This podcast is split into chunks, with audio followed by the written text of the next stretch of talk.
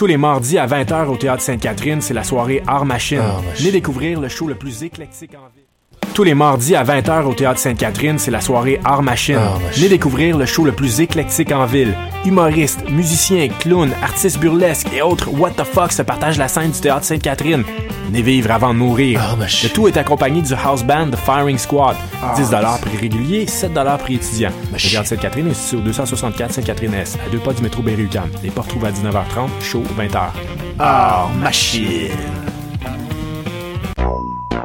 What's up? John RCA, Babé, des Dead OBs, et vous êtes à l'écoute de Shut. Where they at? Where they at? You say you got drugs, homie, tell me where they at. What's up? John RCA, Babé, des Dead OBs, et vous êtes à l'écoute de Shut. Where they at? Where they at? You say you got drugs, homie, tell me where they at.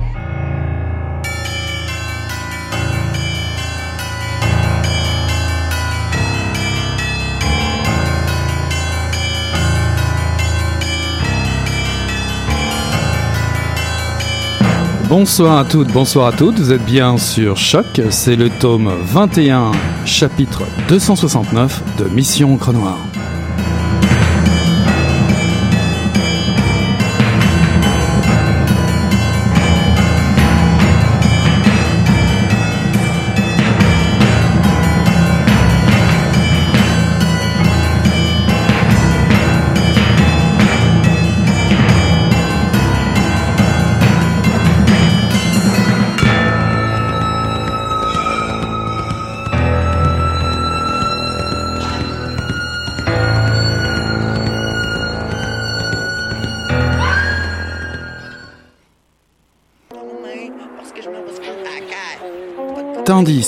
Qu'il dressait la liste chronologique des rencontres entre le mari-volage et la créature en silicone, photographie révélatrice à l'appui, les riffs et les turnarounds pesants du défunt maître du Texas Blues lui donnèrent l'énergie nécessaire.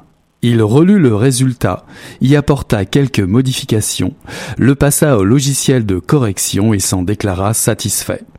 L'épouse trompée n'exigeait pas de la grande littérature, mais une liste exhaustive des galipettes de celui qui la trompait.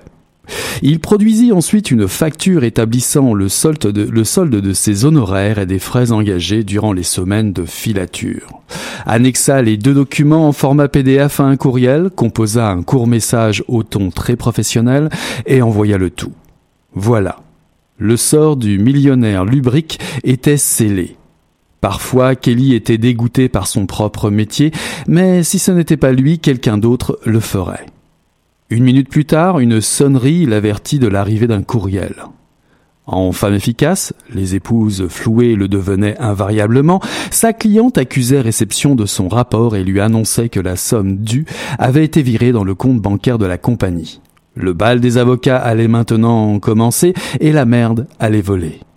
Ensuite, elle se paierait une séance de maintenance chez un chirurgien plastique réputé et deviendra une vorace cougar.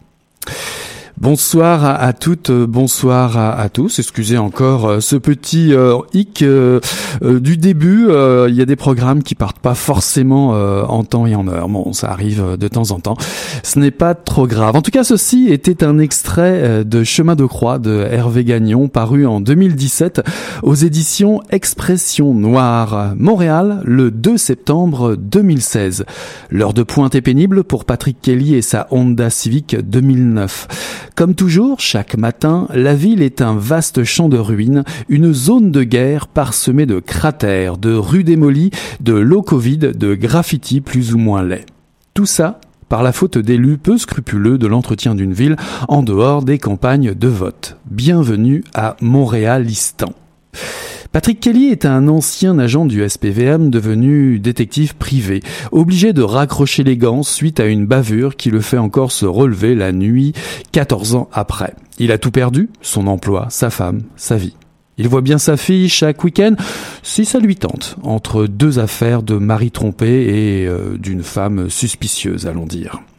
Amateur de blues et de scotch hors de prix, il rencontre Claire Black, une singulière religieuse dans la trentaine, qui lui confie la mission de retrouver un vieux crucifix volé ayant servi en 1742 à invoquer le diable.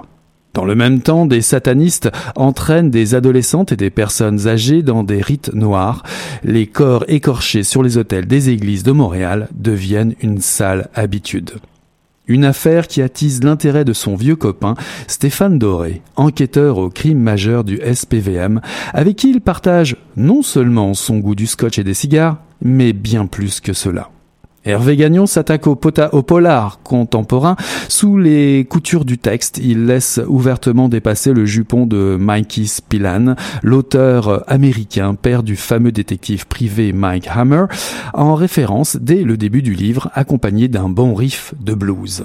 L'homme qui se tient à l'autre bout du téléphone ce soir? Oh Lord means no trouble. Quoique, nous avons le plaisir de recevoir Hervé Gagnon. Bonsoir Hervé. Salut. Salut. Désolé, je voulais mettre un bon vieux morceau euh, de blues Dixit, euh, Willie Dixon pour accompagner la lecture. Bah écoute, c'est, il doit y avoir un, quelque chose qui se passe à chaque fois que tu viens à l'émission. Le morceau est tout simplement pas parti, mais disons que c'est ben, regarde, au, au, moins cette fois-ci, j'ai réussi à être à l'émission. Exactement. Alors, je, je sais pas si euh, toi-même tu, tu cultives les, les, mêmes passions que ton héros euh, Patrick Euh, en tout cas pour le scotch, le blues et la guitare en particulier? Ouais, moi j'étais avec mon fils pas plus tard que, dimanche après-midi. On allait chez Steve, le nouveau, nouveau Steve Music sur Sainte-Catherine justement là parce qu'il voulait se magasiner une guitare et puis euh, il me disait que j'avais pas j'avais pas travaillé très fort pour inventer mon personnage. Euh, mais bon, regarde, pour une fois que j'ai pas à travailler fort pour inventer quelque chose, pourquoi pas. Alors oui, la, la, réponse courte c'est oui. bah, doit-on doit-on vraiment te présenter? Elle est un petit peu. Euh, on rappelle Hervé Gagnon, historien, auteur prolifique, euh, qui est passé maître en matière de polar historique. Euh, on connaît euh, ta série des d'années, vengeance et mal mais bien sûr aussi les aventures de Joseph Laflamme dont on a longtemps en longueur euh, parlé à Mission Crenoir. Euh, citons-les, Jack, Jérémia, Maria, Benjamin et Joseph, tout ça euh, paru chez Libre Expression. Polar historique. Mhm. Page 205, Patrick Kelly utilise un GPS. Page, page 243, il utilise un iPod. On est loin des aventures de Joseph Laflamme cette fois-ci. Euh, tu déclarais avoir être lancé dans le polar à condition de ne pas dépasser les années 1900. Euh, Qu'est-ce qui t'a fait changer d'avis? Eh mon Dieu. Euh, ben écoute, euh, pour commencer par le pour commencer au début. Euh, avoir une blonde psychologue, c'est vivre euh, vivre dans un risque permanent. Et euh, les, les, psychologues sont, sont généralement des êtres d'une euh, d'une intuition démoniaque. Et, et, la mienne en particulier. Et puis un jour comme ça, pendant que je parlais de ce que j'étais en train d'écrire, elle m'a carrément lâché. Pourquoi tu, tu sors pas de l'historique? Il me semble que il me semble que tu pourrais faire quelque chose de bien, puis ça t'éviterait d'être dans une niche. Puis ça a comme germé, tu sais, ça, ça, ça a macéré tranquillement. Puis bon, la vie m'a envoyé deux, trois petits indices. Puis j'ai commencé à me demander si finalement j'étais juste euh, un historien qui savait écrire des romans ou si j'étais un romancier, tu sais. Et euh, j'ai dit, bon, je vais essayer. J'en ai parlé à mon éditeur. Mon éditeur me répond, euh, ben, justement, voulait t'en parler. Alors, ben, OK. Mais c'est les, astres s'alignent. Et puis, j'avais j'ai toujours quelques sujets étranges dans ma filière 13. Et puis, j'ai décidé de prendre le, le le crucifix outragé de 1742, qui a vraiment existé, puis d'en faire quelque chose de contemporain avec. Alors d'où est venue cette inspiration justement pour cette sombre histoire de, de, de crucifix et, et, de sacrifice? Ah mais le, crucifix a vraiment existé, hein. il, il, existe encore. Je l'ai tenu dans mes mains, moi. Il est, euh, il est dans, dans, les collections, dans les, dans les réserves de, des euh, Ursulines de l'Hôtel-Dieu de Québec. Alors, mais est-ce que le rite que tu, de, dont tu décris les, euh, je dirais les, fra les, les, les, les, frasques dans, dans, ton roman a vraiment existé? C'était un fait réel? Oui, oui, avec, oh, oui, avant de Beaufort a vraiment évoqué le démon pour retrouver les, euh, la somme que le cordonnier Robidoux s'était fait voler à Montréal en 1742. Ils ont été dénoncés. Avard de Beaufort a été condamné au, aux galères et on l'a plus jamais revu en Nouvelle-France. Il a été banni de Nouvelle-France et puis le cordonnier Robidoux a été condamné à, à l'amende et à faire amende honorable en chemise avec une une torche de deux livres dans les mains sur le parvis de l'église. et euh, encore mieux, les descendants de la famille Robidoux, me dit-on, euh, vont encore une fois par année demander pardon devant le crucifix pendant une messe expiatoire qui, euh, qui a été imposée par l'évêque jusqu'à la fin des temps. Ah oui. c'est quand même impressionnant parce que finalement, j'ai l'impression que tu nous racontes déjà l'introduction de ton roman, c'est quasiment ça tout craché. Ben oui, ben oui. En gros, tout ce que j'ai fait, c'est changer le nom de la communauté religieuse parce que j'avais besoin que le, crucifix soit à Montréal et pas à Québec. Alors, est-ce que tu remontes beaucoup dans les archives comme ça pour trouver des histoires inédites? Euh, Si c'est le cas, euh, concernant justement ces histoires de, de sacrifices ou, de, de, rites un peu particuliers, est-ce que, euh, en remontant un peu l'histoire, on trouve beaucoup de témoignages ou d'anecdotes de ce genre au Québec, disons 18e, 19e siècle? Oui, oui, c'est pas c'est pas très difficile. Tu sais, ça fait quand même, écoute, ça fait presque 30 ans que je gagne ma vie, ben, plus maintenant, mais enfin que j'ai longtemps gagné ma vie comme historien, comme muséologue. Ça fait que j'ai j'ai fréquenté à peu près toutes les toutes les collections au Québec. J'ai euh, j'ai lu tous les journaux de Montréal au 19e siècle. Il y a des choses comme ça que qui font que tu, tu ramasses comme ça au passage toutes sortes de trucs plus ou moins utiles que tu gardes de côté. Tu sors une photocopie, tu l'oublies, tu le mets dans la filière, puis un jour, ben, tu retournes là, puis tu feuillettes ça, puis tu dis, ah, tiens, il y a un roman ici, ah, tiens, il y a encore un roman là. Tu sais, ça te prend juste une, ça te prend juste un de départ hein, pour, pour avoir un bon roman dans les mains. Et mhm. puis bon, dans ce cas-ci, je dis OK, ça me fait longtemps que je voulais jouer avec ça. Ça, a l'air si simple dans, dans les mains d'un auteur si prolifique comme toi. Dis-moi, la, la, religion, c'est un thème aussi qu'on trouve souvent dans tes livres. Hein. Est-ce que tu aurais des, quelques comptes à régler? Euh, c'est ce qu'on dit, oui. c'est ce que c'est ce que la plupart des gens disent, c'est ce que ma mère déplore. Euh, mais oui, effectivement, bon, je, je, je m'en cache pas, moi, les, euh, je, encore là, faut être historien pour savoir à quel point la religion a, a causé des malheurs dans la vie. Hein. Euh, tu sais, le, le, sentiment religieux, c'est une chose, la religion, c'en est une autre. La religion, c'est une institution, c'est fondamentalement humain et euh, c'est politique. Et euh, tu sais, je veux dire, on est, on a été en Orient pendant deux siècles cassés du musulman parce qu'ils pensaient pas comme nous. Tu sais. Euh, on a brûlé des sorcières parce qu'on s'imaginait qu'elles pensaient pas comme nous. Et ainsi de suite. Je veux dire, on a brûlé des juifs, on a, il n'y a rien qu'on n'a pas fait. Toujours au nom de la religion. On regarde maintenant, il y, a les, y a des religions qui ne sont pas les nôtres qui ont pris le relais, qui font pas mieux. Euh, alors oui, j'ai des comptes à régler avec la religion parce que je pense que l'obscurantisme n'est pas une bonne chose. Je pense que la liberté de penser est essentielle si une société veut évoluer, puis que les religions, généralement, ne favorisent pas ça, mais au contraire, euh, l'empêchent ou l'entravent. Et puis bon, pour le reste, regarde, j'ai 54 ans, je fais partie de la dernière génération qui a été élevée avec une religion obligatoire euh, et qui, lorsqu'elle posait une question, se faisait répondre, pense, euh, se faisait répondre, pense pas, crois. Et moi, me faire dire pense pas, crois, en partant, je vais penser dix fois plus.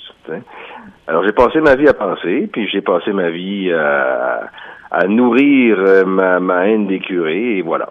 Est-ce qui te, est te mène obligatoirement, ou je ne sais pas, logiquement, on va dire, à aborder peut-être le, le, polar dit contemporain euh, D'ailleurs, en, en, parlant de ça, parce que j'en parle euh, dans, dans, mon introduction, euh, avant de, de, enfin si tu vas nous en parler, qui est Patrick Kelly? Ben, Ce nouveau personnage euh, que tu croques avec plaisir, mais sous influence, parce que tu l'écris dans le texte, c'est pour ça que j'en parle, sous influence de Mikey Spillane. Euh, pour tout le monde, pour rappeler qui est, qui est Mikey Spillane, c'est en fait euh, le, le, le, le, père de Mike Hammer.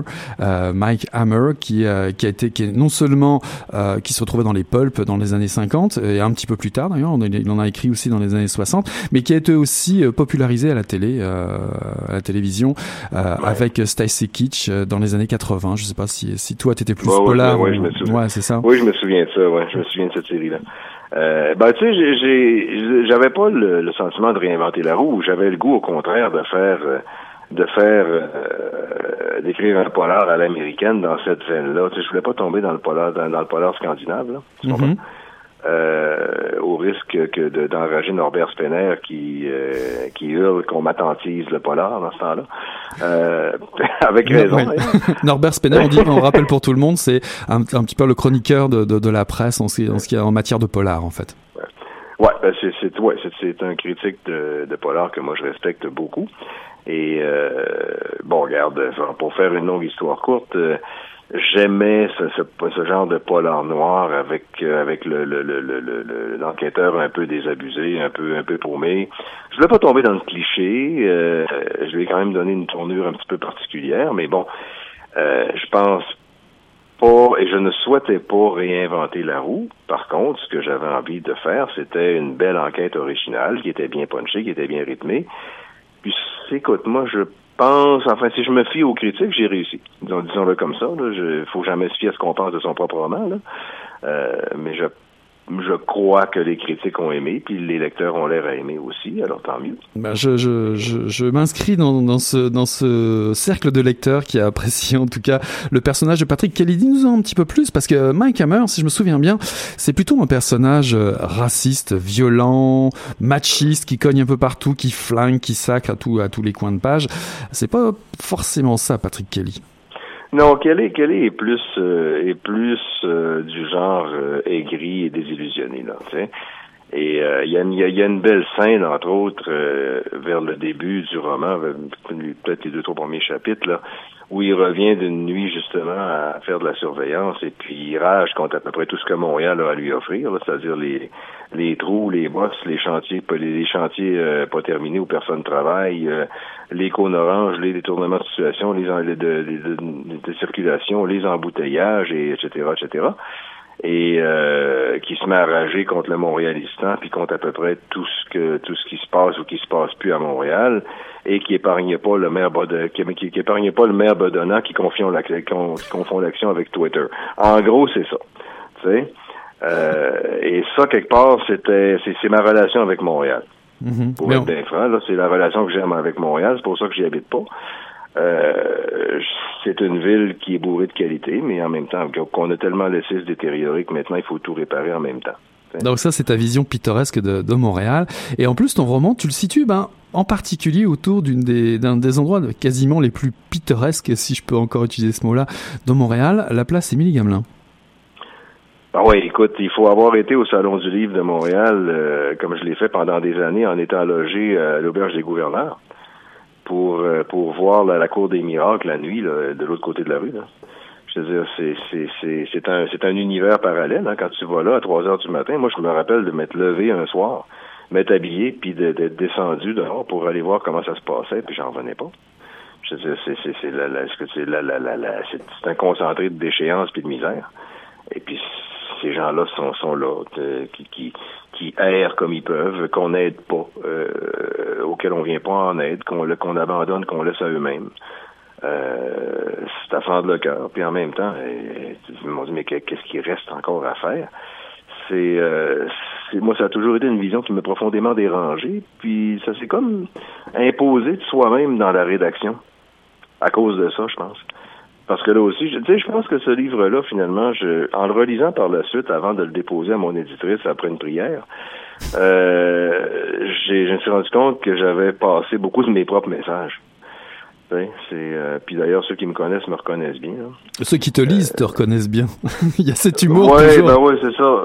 Oui, parce que tu sais, je veux dire, regarde, il y a tellement de choses qui m'enragent à Montréal, il y a tellement de choses qui m'enragent dans la société actuelle, puis qu'il y a tellement de négligence, puis les politiciens voient tellement rien d'autre qu'à leur propre avenir, puis, euh, puis aux quatre prochaines années. Il n'y a plus personne qui a de projet de société. Je veux dire, on, on vogue à la dérive, on espère qu'on va accoster quelque part.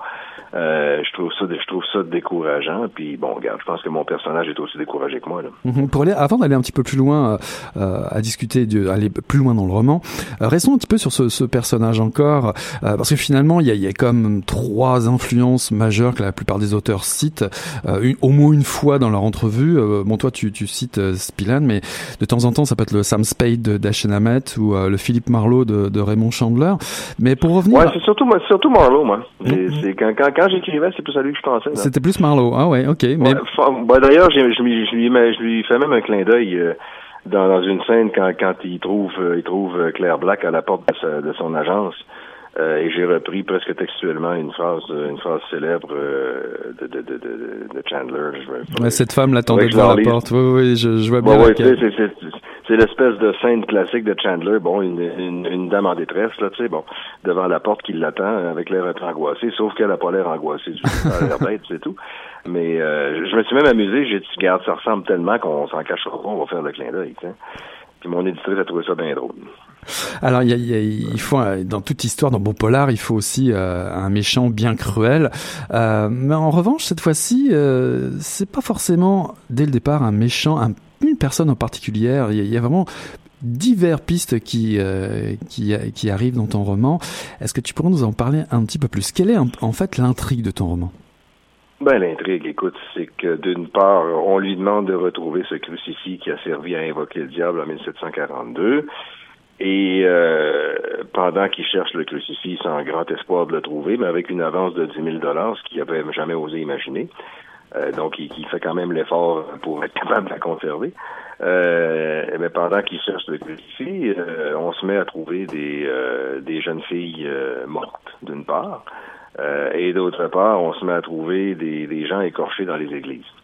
Alors, hein, comme toujours dans les bons polars, euh, ou même dans les moins bons, euh, tout ça va finir par converger vers une seule et unique source, hein, où, où va être au moins, au moins des intrigues parallèles qui vont s'expliquer par une solution commune. Mm-hmm. Et euh, moi, ce que j'avais envie de faire, c'était justement le contraire du méchant archi-méchant que tout le monde était content de voir rattraper à la fin.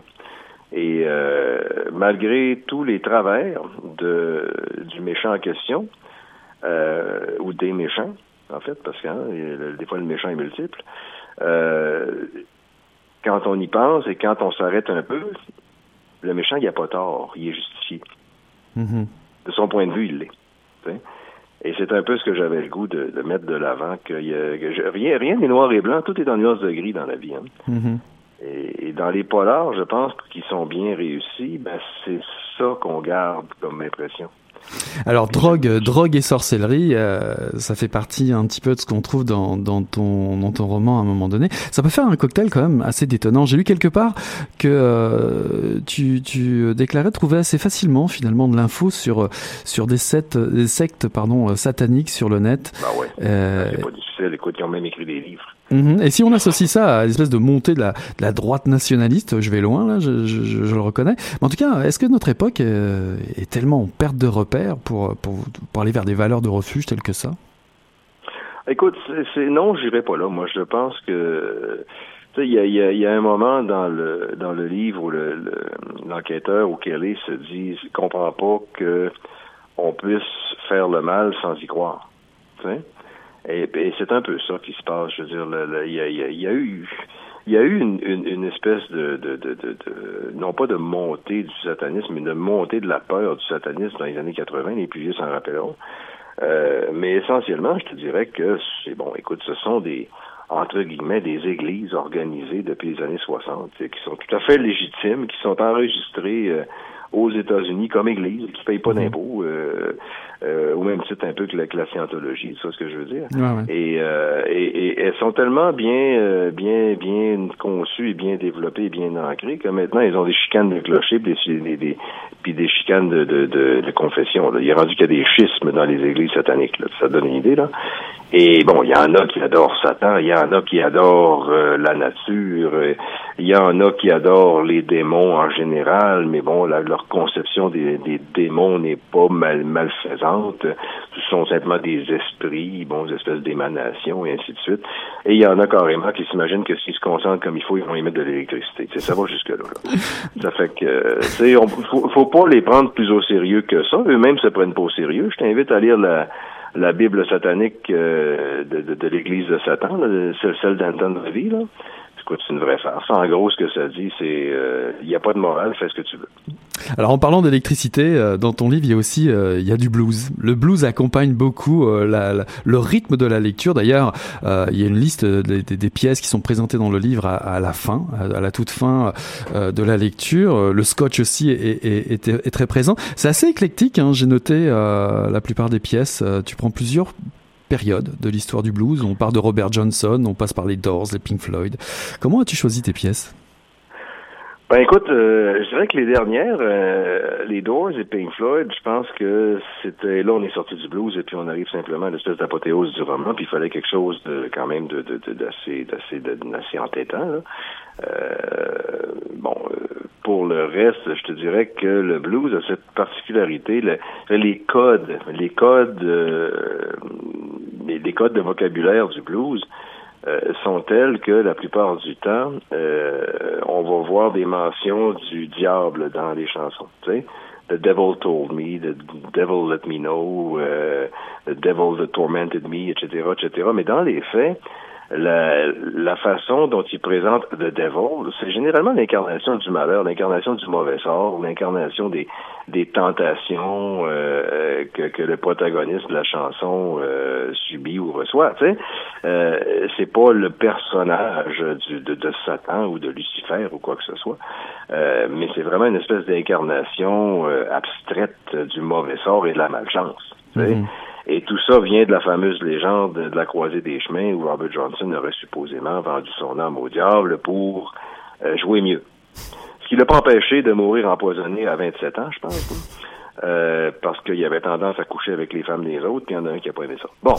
Euh, et ben en fait ça c'est ce qu'on dit. Euh, et puis bon, il, a, il a en disqué 29 chansons. On pense qu'il y en a en disqué 30, mais on en connaît 29. D'ailleurs, ça, un jour, je fais un polar sur la 30e chanson. je, je, le retrouverai. Mais pour le reste, écoute, c'est que les, les, les paroles du blues se prêtaient merveilleusement à appuyer l'intrigue. Et euh, tu sais, bon, c'est la même chose pour la, la, la, vieille tune des Doors, Riders, Riders on the Storm, c'est la même chose. Je veux dire, un classique. Euh, ben oui, c'est un classique. Mm -hmm. Écoute, t'entends le bruit de la pluie. Puis, ben oui. euh, si tu ouvres, si ta porte à ce gars-là, ta, ta famille va mourir. Tu sais, c'est quoi C'est Charles Manson. Tu sais, bon. Et ben, en fait, on pense d'ailleurs que c'est inspiré par ça. Et, euh, et bon, Pink Floyd, c'était parce qu'on arrivait comme à ce moment, cette espèce de pause planante avant que tout que tout dégénère. J'avais besoin d'un moment de calme. Et puis, euh, écoute, c'est les, les, les tunes de Dark Side of the Moon, tout le monde les connaît. Mhm. J'ai lu aussi, j'ai lu aussi quelque part euh, que, bah, d'ailleurs, j'ai pas eu encore, euh, je le répète, l'occasion de, de, de t'avoir vu cette année au, Salon de Livre, mais j'ai vu que tu caressais l'idée de créer des pastilles de goût qui associent euh, chaque chanson à un scotch. Est-ce que ah, c'est vrai? fait, Ça a été fait. Ah, les ouais. lecteurs ont adoré ça. Ben oui, je les donnais en même temps que les livres qu'on me faisait signer. C'était tellement comique. J'ai jamais eu de bébelle à donner. Et puis là, mon, mon, mon éditeur a décidé qu'il me faisait des bébelles. Et j'étais très content, je distribuais des bébelles un peu comme le Père Noël à un mois et demi de préavis. Et c'est absolument fascinant parce que, de, mettons, de chapitre 5 à, 5 à 8, voici le scotch que tu dois boire, voici, voici la chanson que tu dois écouter. Tu sais? Et euh, c'est super amusant. Les gens ont adoré ça. Je sais pas s'ils en ont servi tant que ça, mais ils ont trouvé le concept intéressant. Bon, messieurs, mesdames, vous avez compris, euh, quand vous allez au Salon du Livre de Montréal, cherchez tout de suite le stand où se trouve euh, Hervé Gagnon. Euh, vous pourriez euh, tester ce, ce genre de, de, de pastilles. Pour finir... Ben, moi, j'avais proposé qu'ils me fournissent les bouteilles de scotch ah bah oui. que, que, je fasse goûter à la place. Oui, c'est vrai. Et, ça, je l'aurais su avant. Ben, il y en a quelques-unes là-dedans qui coûtent quelques centaines de dollars, fait que je pense qu'on on, on, s'est on s'est restreint un petit peu. Et pour finir dans, dans, dans, ton, dans ton texte, pardon, euh, tu, tu abordes, enfin, dans, ton, dans tes textes, tu abordes plusieurs styles euh, désormais euh, depuis tes débuts. Euh, quelle, quelle différence notable euh, as-tu trouvé entre justement, ou pour, pourrais-tu trouver entre le thriller historique que tu as déjà traité d'un côté, le polar contemporain que maintenant tu connais bien, et l'horreur, parce que moi j'avais adoré euh, Démonica. Euh, Qu'est-ce qui change en termes de, rythme, de personnage, de contexte euh, est que, Quels sont les différents angles qu'on aborde pour chaque style? Écoute, moi, je veux dire honnêtement, la distinction entre le thriller et le polar historique, premièrement, je la vois pas. Quand on m'a demandé de faire un polar, on m'a suggéré de faire un polar chez Libre Expression, j'ai dit, écoute, comment je fais ça? Et euh, on m'avait dit à l'époque en rien, mets le cadavre au début. Alors c'est ce que j'ai fait, puis c'est devenu des polars, ça l'air. Euh, pour le reste, écoute, je te dirais que il n'y a pas tant de différence que ça dans la façon d'aborder un récit. Tu as toujours besoin d'un incipit qui est bien, qui est bien punché. Tu as toujours besoin d'un prologue qui, qui suscite qui suscite l'intérêt, qui intrigue le lecteur sans nécessairement lui révéler quoi que ce soit, qui lui fait dire mais où il s'en va? Qu'est-ce que c'est que ça? Mais où il s'en va? Où c'est qui m'amène avec ça? Mais qui retient suffisamment l'intérêt pour que le lecteur ait le goût de faire le voyage. Ensuite, écoute, euh, entre les vieilles dames écorchées dans une église dans chemin de croix, puis euh, le Windigo dans dans des Monica, euh, qu'est-ce qui est le- qu'est-ce qui est le plus horrible, Je dis, on met des étiquettes sur les romans, mais écoute, euh, il y a des romans de Stephen King qui sont des romans d'horreur qui pourraient presque autant être, être des polars. Mhm. hein? Euh, Patrick Sénécal gagne des prix de polar. Exact. Alors, tu sais, je veux dire, à un moment donné, les distinctions deviennent quelque chose de très, de très artificiel. On a besoin de mettre des étiquettes sur les livres parce qu'on a besoin de les classer aux bons endroits pour que les gens qui cherchent ce genre de livres-là puissent les acheter. Mais dans les faits, je veux dire, euh, euh, la différence entre Joseph Laflamme puis Patrick Kelly, c'est quoi? C'est pas une question de rythme, c'est une question d'époque, strictement. Je décris les choses de la même manière. Je, les monologues intérieurs sont à peu près les mêmes. Euh, les relations avec les gens sont pas si différentes que ça. Bon, sont, elles sont marquées par les époques, c'est sûr. Le vocabulaire est marqué par les époques, mais en gros, je veux dire, euh, les personnages sont tournés de la même manière. Je pense que un auteur ne peut pas écrire d'autre chose que ce qui lui ressemble, peu importe le genre littéraire qu'il aborde. Et moi, j'écris comme ça. Euh, je garde pour le meilleur et pour le pire, c'est moi. Alors tu vas peut-être pouvoir, tu vas peut-être pouvoir juste pour finir, tu vas peut-être pouvoir nous dire pour le meilleur et pour le pire, euh, as-tu choisi le, le, le, le style de ton prochain livre? Ben, le prochain livre, mon Dieu, c'est parce qu'il y en a, il y en a deux d'écrits déjà. Là. Je m'en doutais un petit peu. toujours en avance, moi.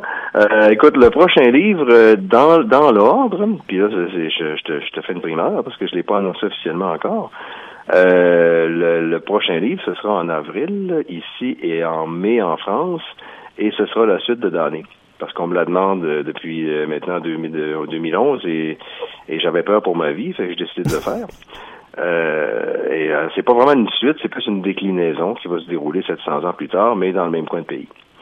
Et euh, donc, dans le fond, le personnage, le personnage, le protagoniste va rechercher ce que Gondomar de Rossal avait caché. Bon. Et euh, par la suite, à l'automne, il y aura le sixième La Flamme qui est écrit lui aussi. Ah bon, bah, tout ça, ce, ce ne sont que des bonnes nouvelles. Eh ben écoute, merci beaucoup Hervé d'avoir été notre euh, invité euh, ce soir. Je rappelle que euh, Chemin de Croix euh, est paru euh, en cette année, en 2017, une enquête de Patrick Kelly parue aux éditions Expression Noire. Ben écoute, on se revoit très bientôt pour parler de Dané ou en tout cas de Joseph Laflamme. Merci beaucoup Hervé. Ça fait plaisir. Bonne Au soirée. revoir. Bye.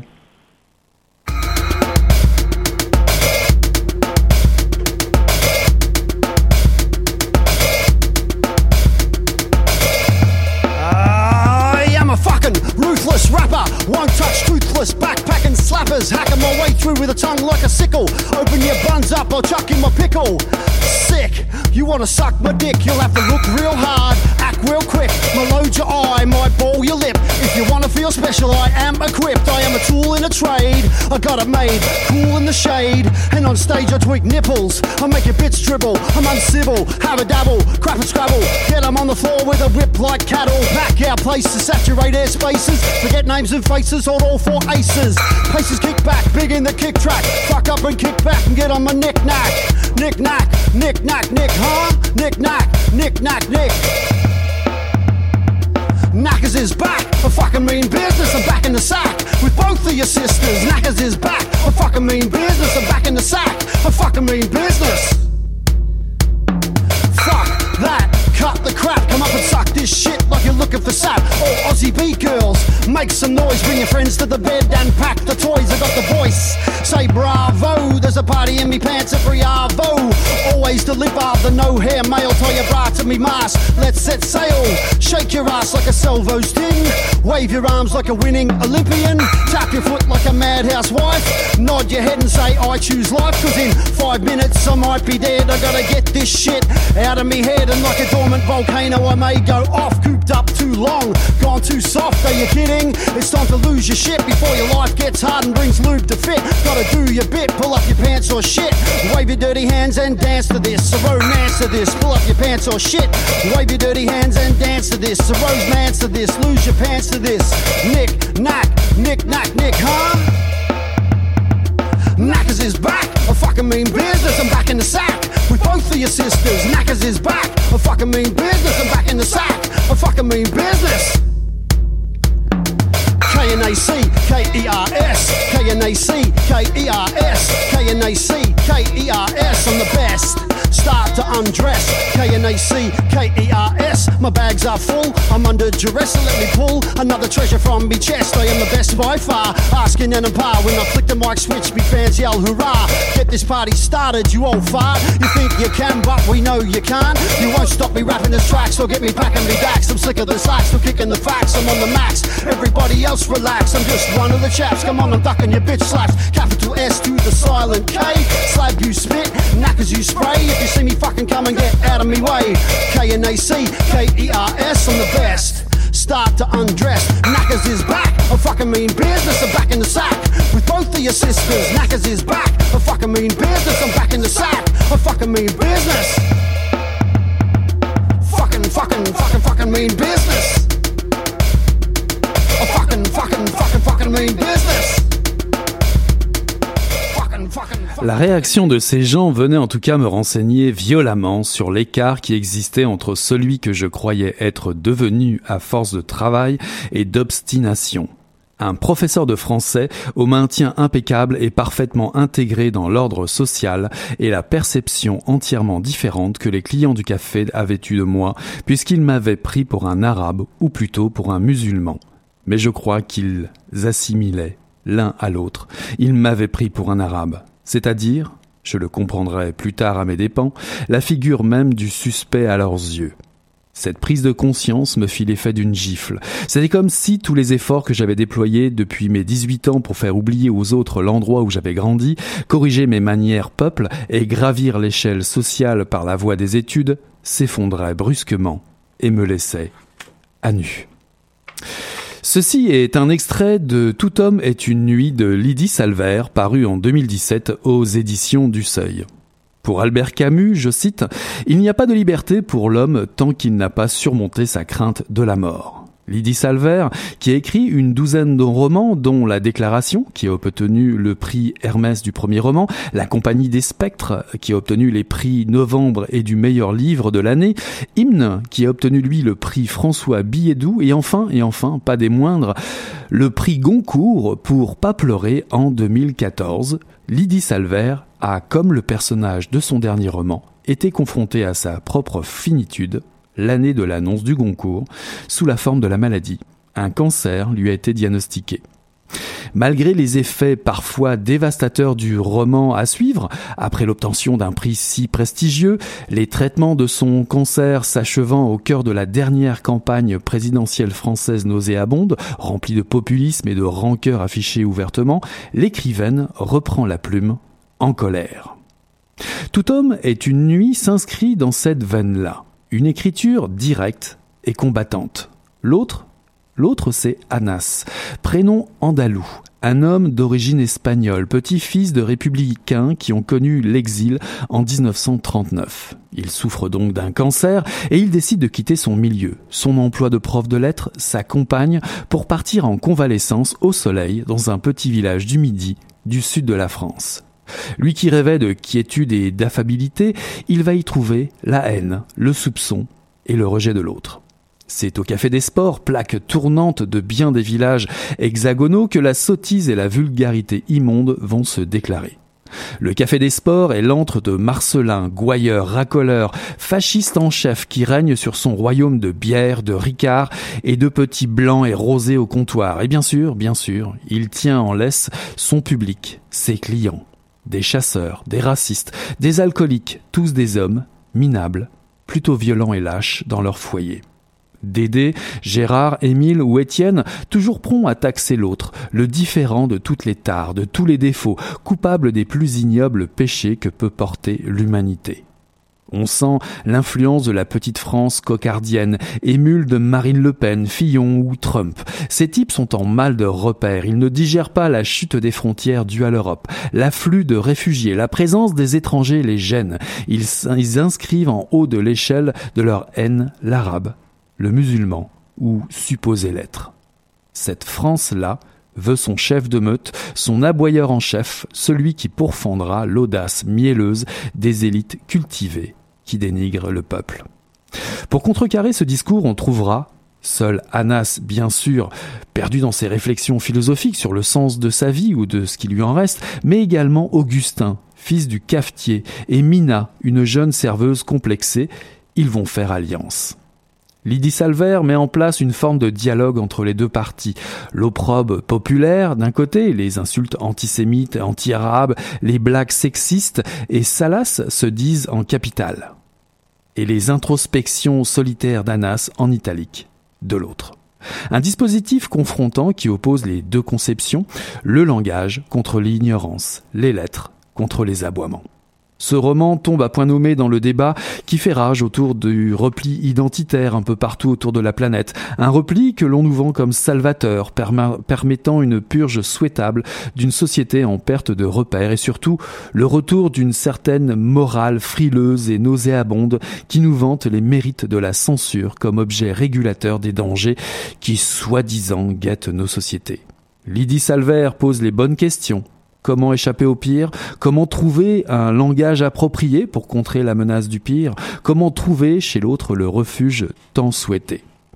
Ce roman est un hymne au droit à la différence, un appel à la soumission contre la bêtise. Il ne suffit pas de dénoncer les injustices, il faut donner sa vie pour la combattre, comme disait Albert Camus. Tout homme est une nuit de Lydie Salver, paru en 2017 aux éditions du Seuil.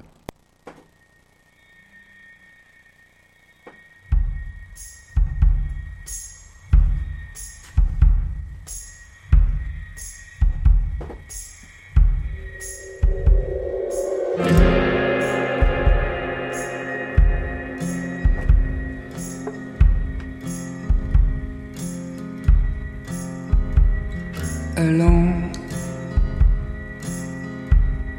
The idle archipelago. There's an old song rising from the land of dusty mountains and the Lord.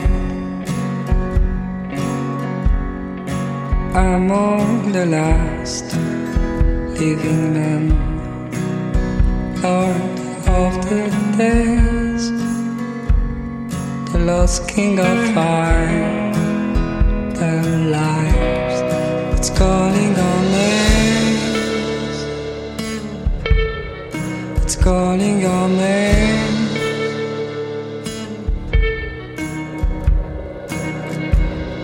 And night will flow. over the landscapes and we'll live in subliminal seasons.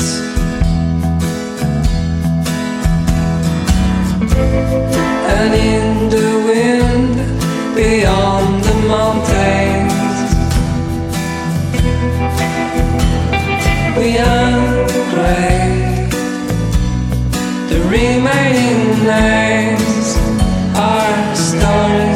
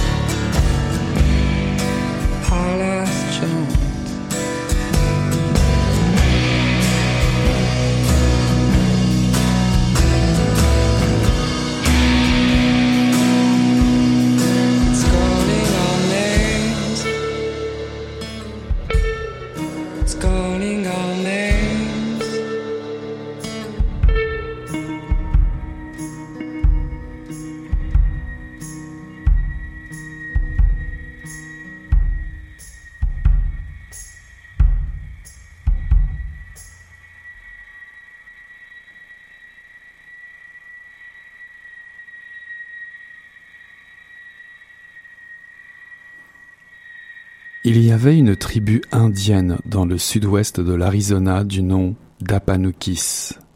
Et de tous les Indiens de l'Ouest, ils étaient les plus redoutés. Quand les premiers Blancs sont arrivés dans ce pays, les Apanukis n'ont pas attaqué des diligences isolées ou des traînards. Non, ils ont fait des raids dans les villages qu'ils ont mis à sac. Ils tuaient la plupart des colons, mais en laissaient toujours quelques-uns vivants, généralement de jeunes garçons et filles, qu'ils aveuglaient à l'aide de torches. Quand ces enfants retournaient aux abords de la civilisation, aveugles et parfois muets, les autres n'étaient pas pressés de suivre les traces des chariots. Les Apanukis voyageaient aussi avec des grotesques pour s'amuser, des Mexicains, d'autres sortes d'Indiens et des Blancs qu'ils avaient remodelés à coups de couteau, de pierre et de torture. Les Apanukis combattaient les autres Indiens et se battaient entre eux, et à cause de ça étaient en train de disparaître. On ne savait pas grand-chose d'autre de ces Indiens parce qu'ils ne parlaient jamais aux Blancs. Alors quand Kinlan nous a dit qu'on allait dans un village Apanuki, le gang du grand boxeur a tiré sur les rênes. Les quatre autres ont retenu leur coursier, nous ont regardés et ont regardé nos mains. Ceci est un extrait euh, d'une assemblée de chacals de S. Greg Zeller, paru en 2017 aux éditions Gallmeister, collection néo-noir. Surprenamment, le western retrouve ses lettres de noblesse. On connaît Django Unchained de Quentin Tarantino, True Grit des frères Cohen ou encore plus près de chez nous l'exposition au musée euh, des beaux-arts de Montréal qui présente Il était une fois le western où on y voit de grandes peintures de paysages style vision panoramique, des bronzes de chefs Sioux carapatant sur leur Mustang, des photographies de chefs Apache, etc., etc. Forcément, lorsque l'on tombe dans la littérature de genre, les codes reconnaissables entre tous sont inévitables. Et il y a tout ça ici, dans ce premier roman de S. Craig Zeller.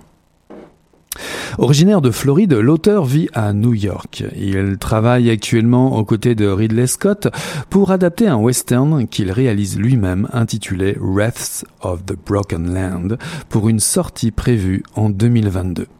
Il est par ailleurs drummer et parolier d'un groupe de heavy metal, les Heavy Metal Realm Builder. Sa biographie précise qu'il affectionne la littérature de genre, le polar, l'horreur et la science-fiction.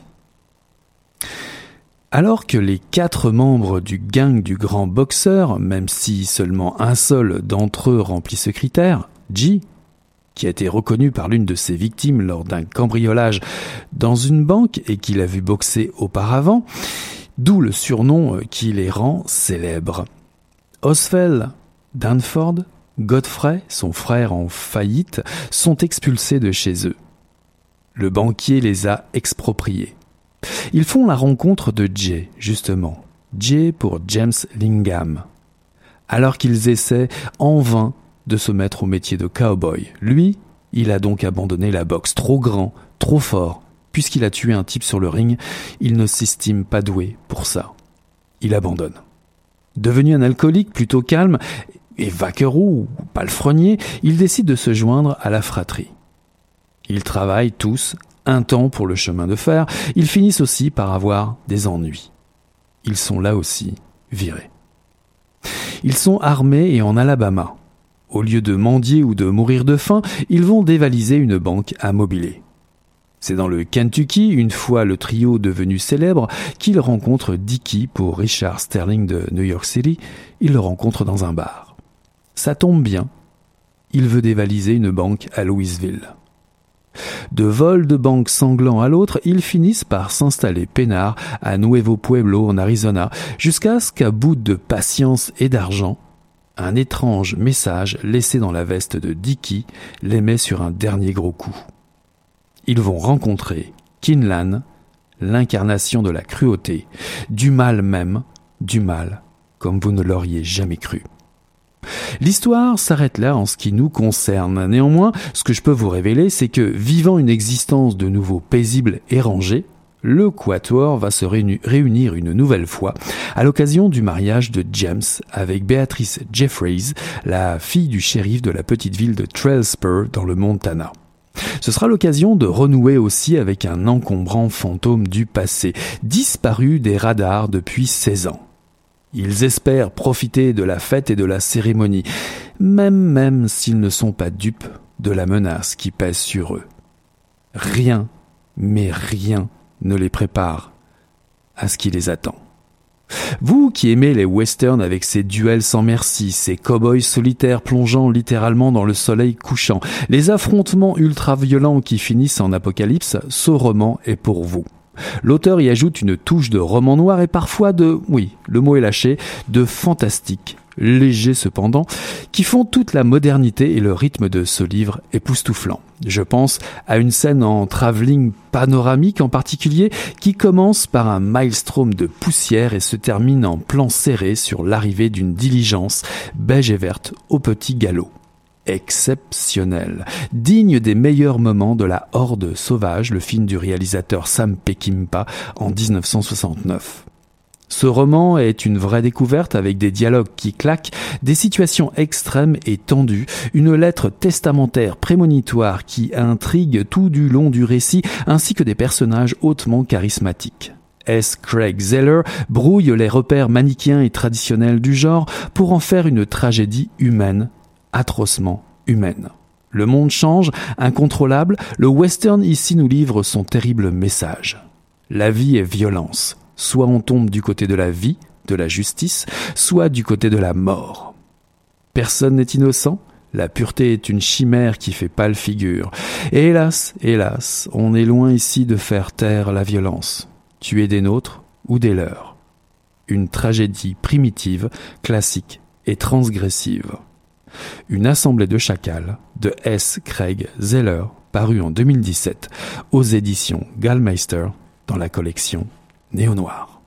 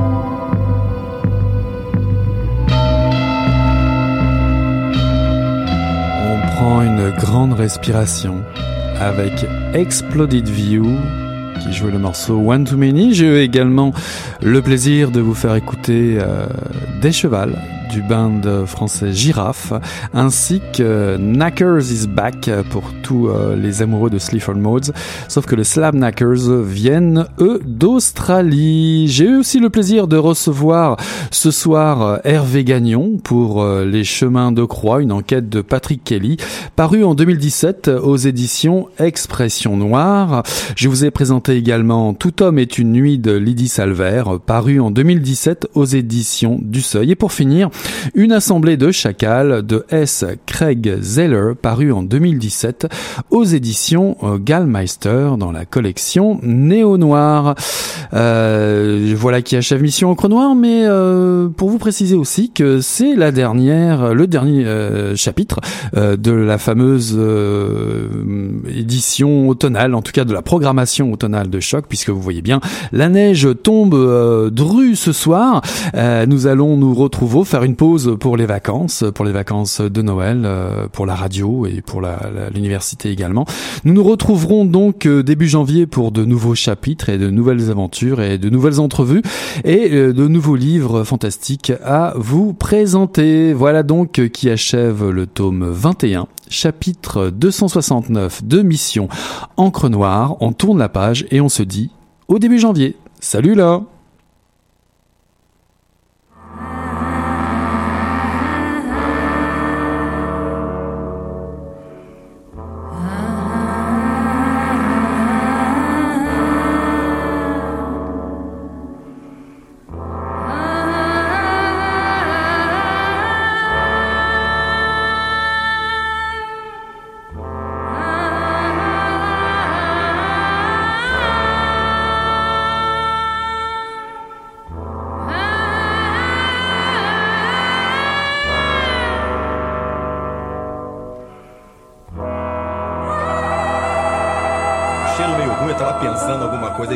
e fedeu, acho que foi. Pô, mas o negócio tava bom, bicho. O negócio tava bom, só quando ele tava tão entupido. né? Quem diria, hein? Greta Garbo acabou de irajar, hein? É, mas eu tava falando pra você, né? Depois que eu passei a me sentir, aí o negócio ficou diferente.